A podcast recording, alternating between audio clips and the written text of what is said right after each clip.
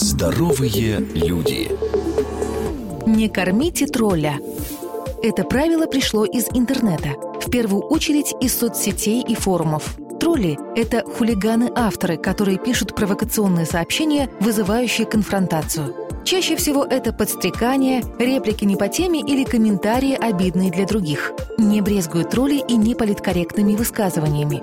Люди-тролли, скрывающиеся за выдуманными именами, подстрекают и играют на чувствах других. Цель у тролля одна – разжечь спор между участниками ресурса, а вот мотивы разные – кто-то из троллей просто так развлекается. Людям недалеким кажется забавным оскорблять и провоцировать других пользователей, вызывая их гнев.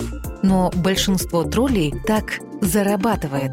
Сегодня сетевой троллинг можно заказать за небольшие деньги. Более того, создаются даже бригады троллей под патронатом государства, чтобы манипулировать общественным сознанием. Самые известные из таких – кремлевские тролли. Они же ольгинские – Интернет-тролли очень вредны для здоровья. Их лучше сразу забанить, то есть занести в черный список, чтобы они не имели доступа к вашей странице и сообщениям, или хотя бы не кормить. Это значит не уделять внимания оскорбительным сообщениям от сомнительных пользователей, не стремиться доказать всем и каждому свою правоту. Тролль будет стараться изо всех сил, чтобы вызвать реакцию, спровоцировать и развить конфликт. Однако, осознав, что люди не ведутся на его уловки, тролль, скорее всего, пойдет искать искать другое пристанище.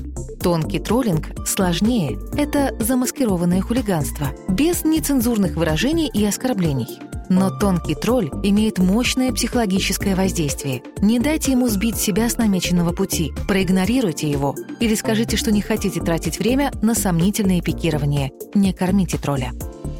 Здоровые люди с Мартой Мальфар. Ежедневно на радио «Вести».